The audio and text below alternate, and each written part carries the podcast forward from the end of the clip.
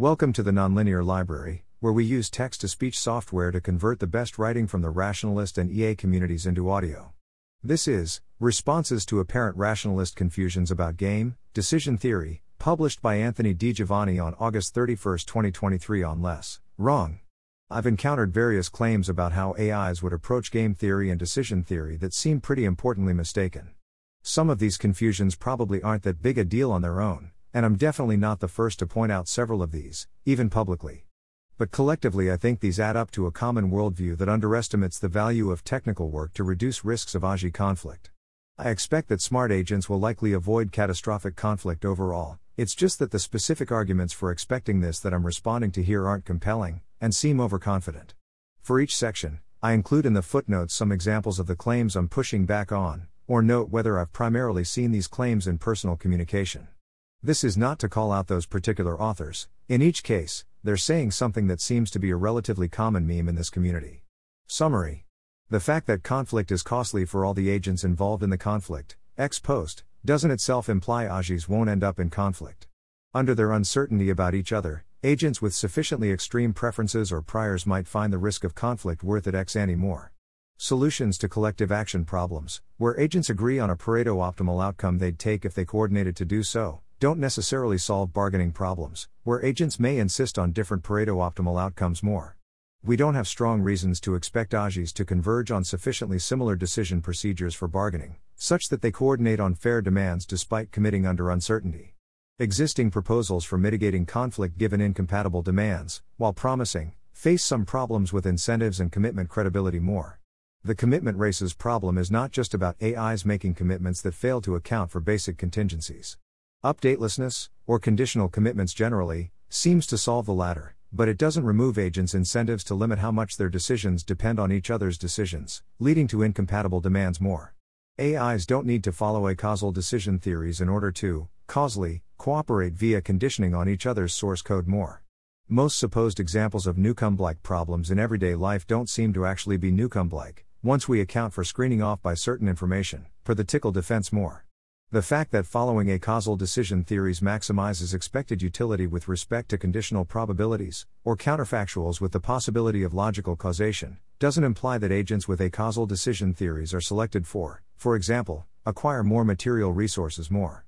Ex post optimal equals slash equals ex ante optimal. An ex post optimal strategy is one that in fact makes an agent better off than the alternatives, while an ex ante optimal strategy is optimal with respect to the agent's uncertainty at the time they choose that strategy. The idea that very smart AGIs could get into conflict seems intuitively implausible because conflict is, by definition, ex post Pareto suboptimal. See the inefficiency puzzle of war. But it doesn't follow that the best strategies available to AGIs given their uncertainty about each other will always be ex post Pareto optimal. This may sound obvious, but my experience with seeing people's reactions to the problem of AGI conflict suggests that many of them haven't accounted for this important distinction. As this post discusses in more detail, there are two fundamental sources of uncertainty, or acting as if uncertain, AGIs might have about each other when they choose bargaining strategies.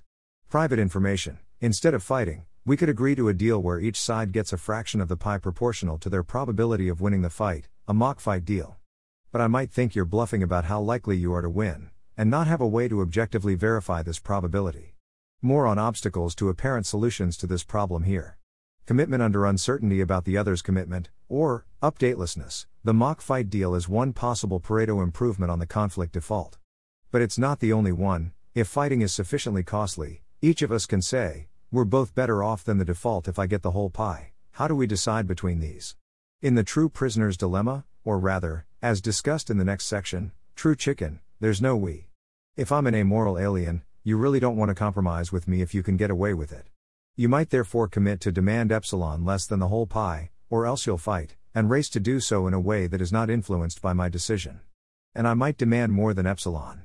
If I went along with your demand for the sake of peace, I'd be an exploitable sucker. Each of us is incentivized to choose our demand without knowing what exactly the other will demand, because if you wait to eliminate your uncertainty before making a demand, you lose the opportunity to influence the bargain with your commitment. See below for why, for example, Yudkowsky's meta bargaining proposal isn't sufficient to resolve this. Is this risky? Absolutely. I definitely don't expect hawkish demands to be the norm, because they're generally riskier than fair demands, which are accepted by a wider range of agents than unfair demands, due to being symmetric in some sense. Evolution tends to select for intrinsic preferences for symmetric notions of fairness. But mindspace is large. We can't be so confident that AGIs with different values from us will find the risks of conflict greater than the ex ante gains from exploiting others.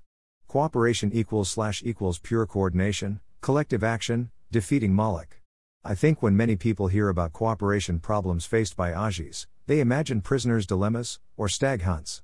I.e., they imagine that the problem is that all the actors involved agree on a Pareto optimal outcome they'd like to move towards, but because of strict dominance, or risk dominance, arguments, they fail to coordinate on that outcome.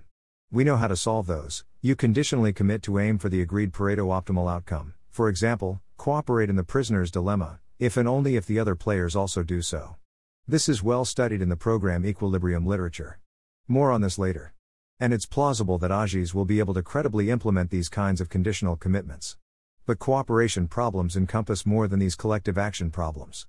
I'm more concerned about bargaining problems, illustrated by 2. In the previous section, the AGIs might not agree on which Pareto optimal outcome to aim for, and resort to dangerous commitment race wide tactics to jockey for their preferred outcomes. Chicken and the ultimatum game are prototypical examples.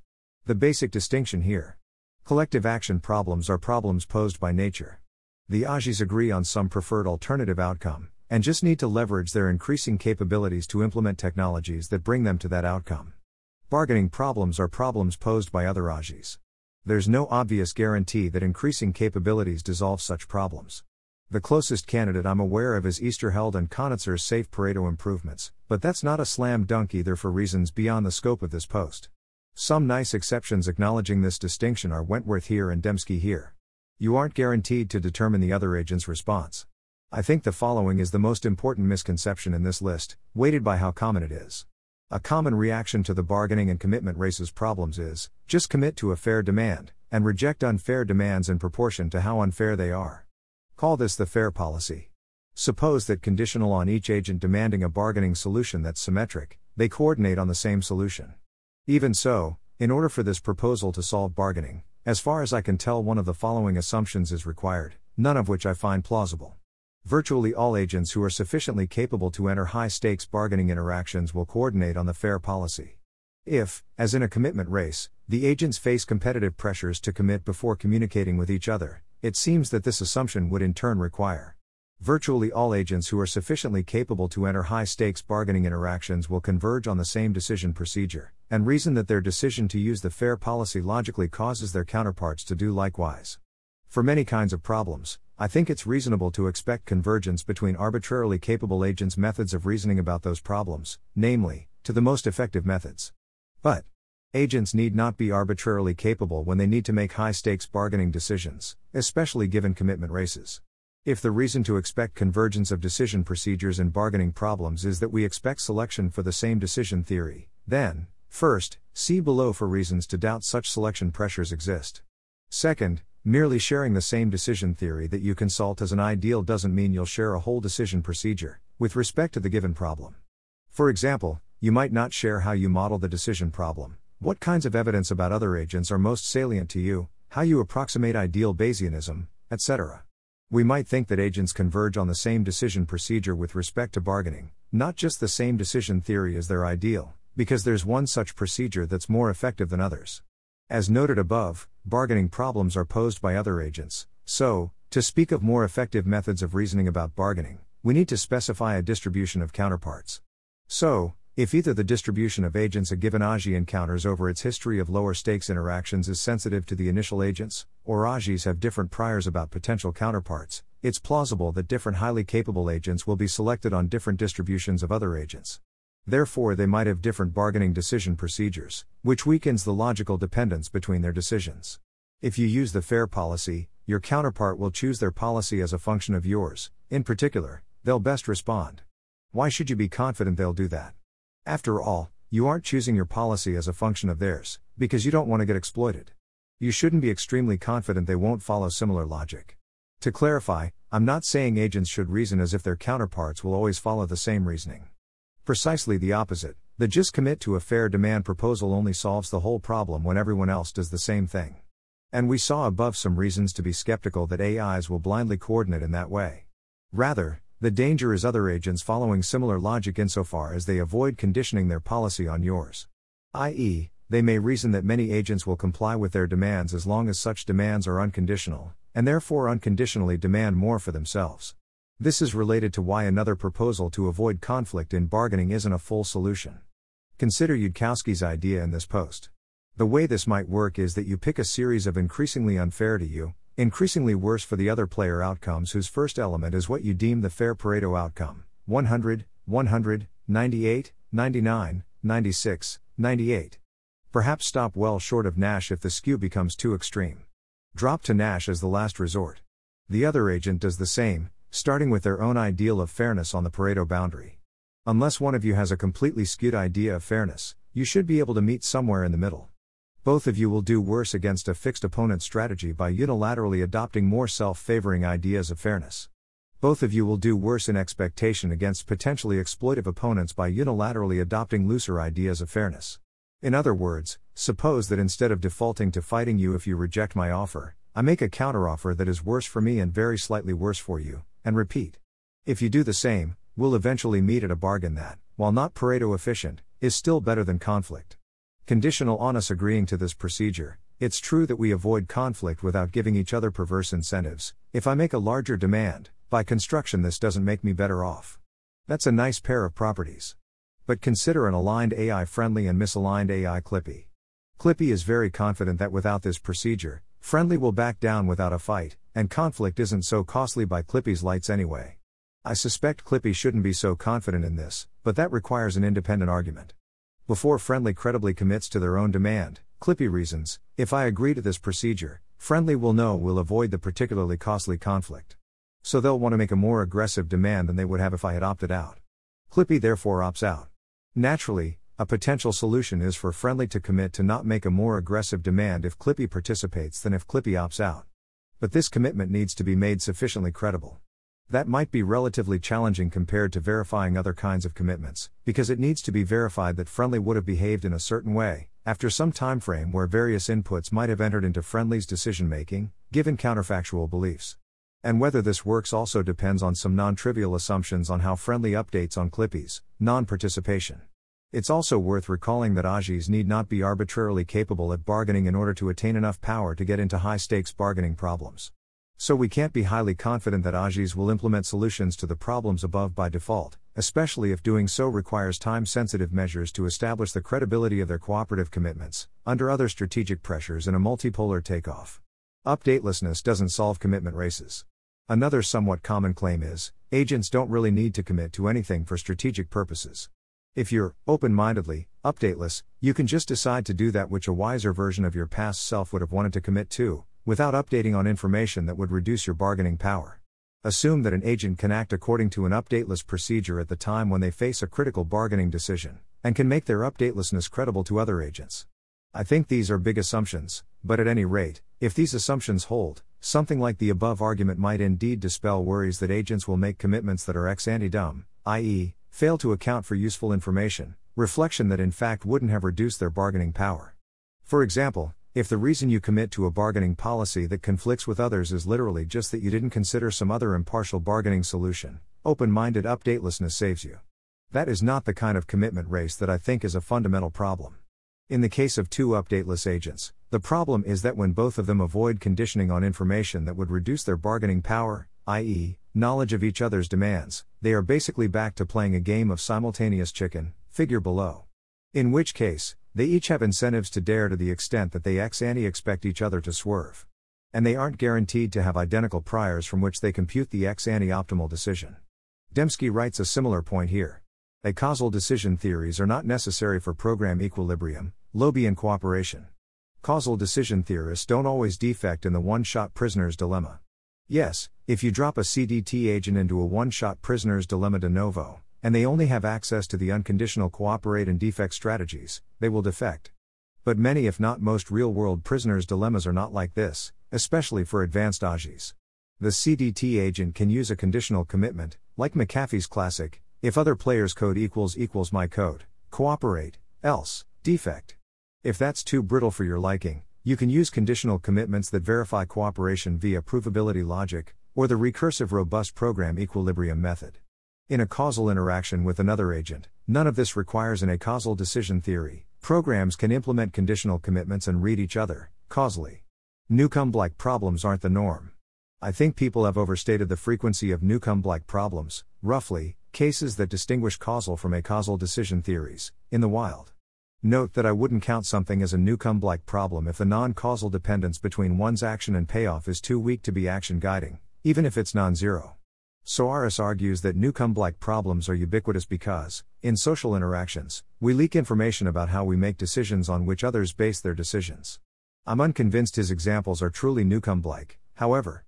Example 1 How trustworthy you are determines both your own decision and your micro-expressions that shape the other person's decision, based on how trustworthy they find you. Any purported correlations between your decision and your microexpressions, mediated via trustworthiness as a common cause, should be conditioned on what you know about 1. your own trustworthiness, and 2. how you're reasoning about your microexpressions, and their effects on others' responses. Just because an antisocial action is unconditionally correlated with information about the actor's trustworthiness, it doesn't follow that when you're thinking about the implications of your action for your trustworthiness, you are less likely to be seen as trustworthy when you do the antisocial action. This is the tickle defense.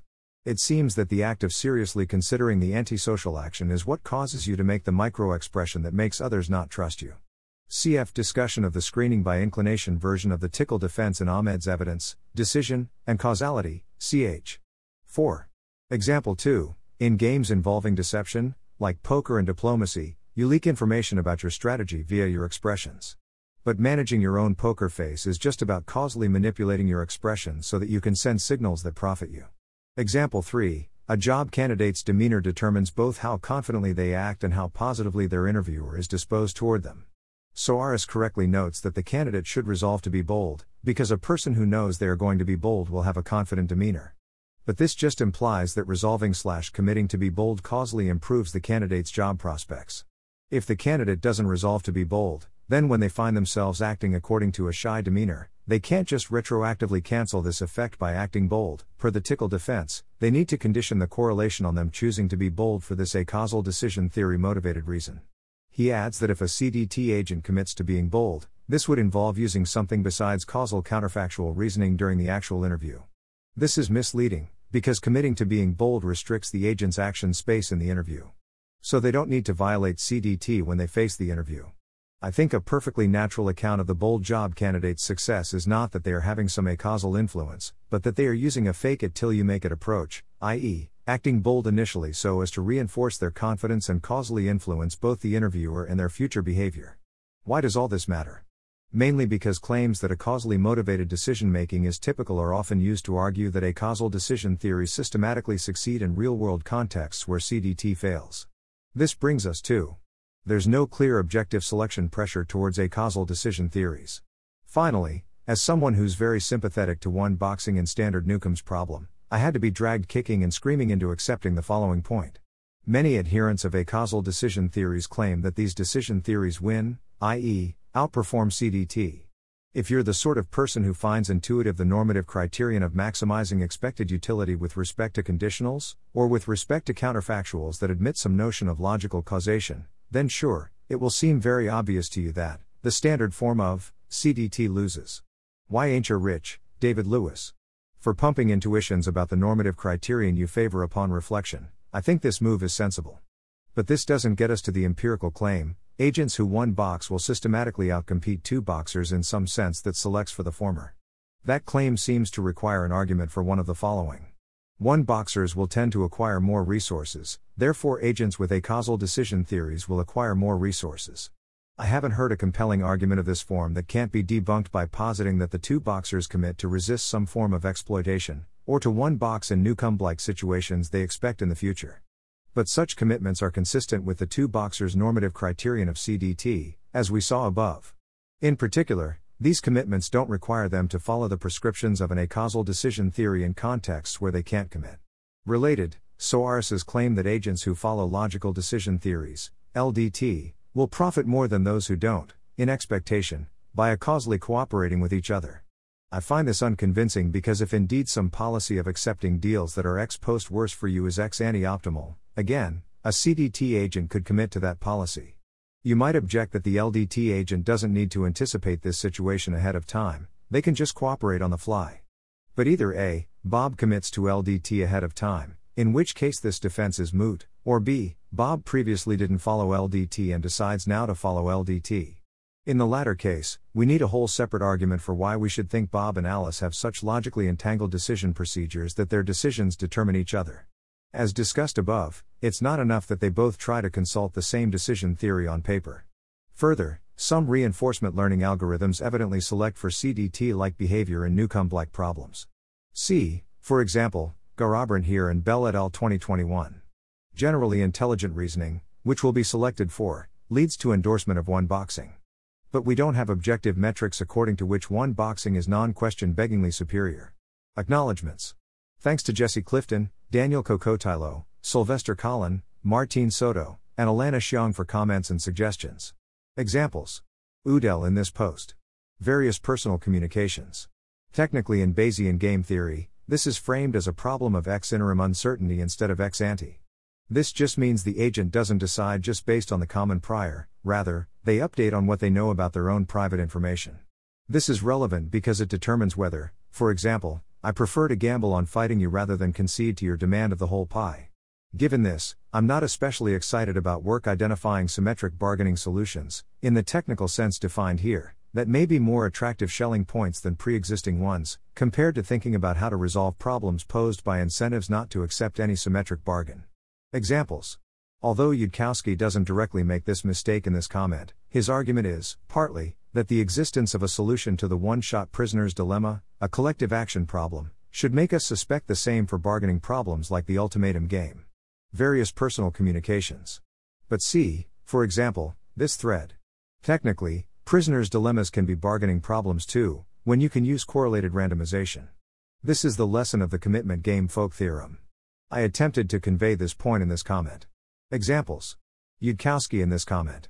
Udell in this post, bot will only win in a commitment race with Eliezer if bot self modifies for the wrong reason, in advance of understanding why self modification is valuable. Bot, if successful, acted on mere premonitions in his prior reasoning about self modification. Bot got 2, and could only get 2, a winning state in the logical mental game against Eliezer by accident. Udell's suggestion here that pre-commit ting, to dividing the value pie according to your notion of fairness successfully head s, off getting into commitment races with each other over splits. I think requiring literally all bargaining problems to be solved is too high a bar. See, for example, logical decision theory, though note that other decision theories can still account for the logical non causal implications of an agent's decision. H.T. Jesse Clifton for bringing to my attention a steelman of this position. He does not endorse this position. That section discusses the causal versus acausal decision theory distinction, but the same argument seems to apply to other decision theory axes. Kollin writes about a related problem for logical decision theory based cooperation here. Or, as Armstrong proposes in this comment, my counteroffer could be exactly as good for you as the previous offer. Some of my current research is on these problems. Examples. This comment. This comment. First, updateful decision making seems to work in the vast majority of other decision contexts, similar to my claim below that Newcomb like problems aren't that common. The same can be said for problems that separate updateful and updateless agents. Given this, for the critical decision in question, the agent would need to overcome what seem to be strong default psychological pressures to decide updatefully. Perhaps this is just easier for AI minds than human minds, for some reason, though. The agent would also need to retroactively compute the ex ante optimal act. Second, insofar as updateful decision making is the natural default as I claimed, and making commitments to non default behavior credible is generally challenging, other agents aren't guaranteed to find the agent's updatelessness credible.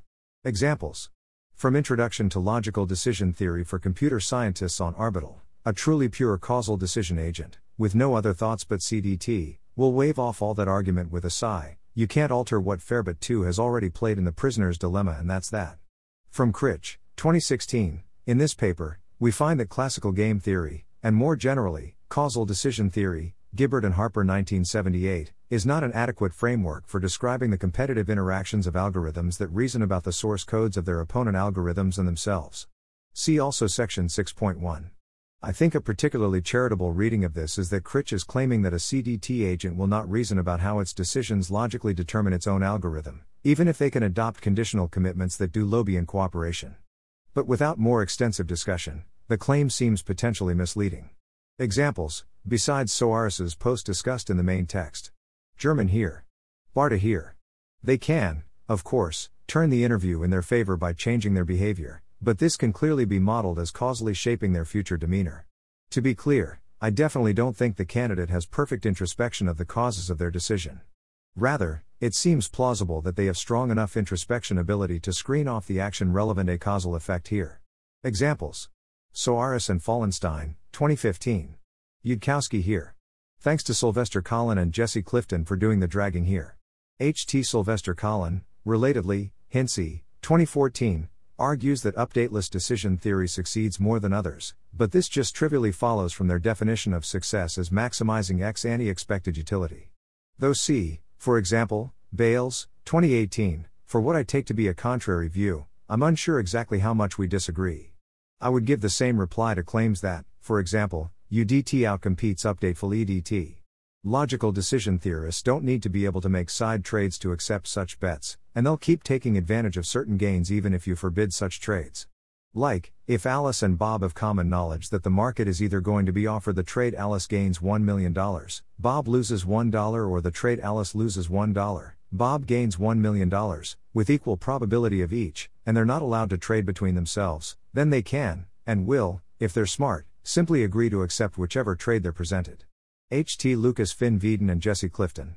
Garrabrant, this problem will, for example, cause a logical inductor EDT agent to defect in a prisoner's dilemma against a similar power agent that is trying to imitate it. If such an agent were to start out cooperating, random defection will be uncorrelated with the opponent's prediction. Thus, the explored defection will be profitable, and the agent will learn to defect. The opponent will learn this and start predicting defection more and more, but in the long run, the agent view this as independent with its action. Bell et al. 2021 show that under some assumptions, value based RL can only converge to policies that are ratifiable, which in Newcomb's problem implies two boxing. Thanks for listening. To help us out with the nonlinear library or to learn more, please visit nonlinear.org.